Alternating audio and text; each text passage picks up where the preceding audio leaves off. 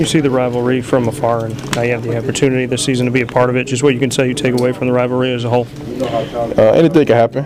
Um, every time we step out on that floor against them, you know, we know that they're gonna give us their best shot, and um, and we'll give them our best shot. Uh, unfortunately, they got us, um, but uh, hopefully we see them again.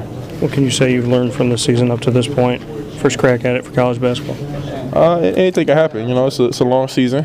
Uh, can't get too high, can't get too get too low uh, about things that happen. Um, you gotta make, make sure you stay even keel the whole the whole way.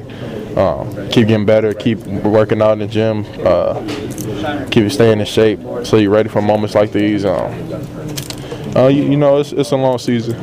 I know you mentioned Grayson Allen before. Just what you could say about his leadership on this team and what you've taken away from him, and, and how he's kind of taken you along and helped you along.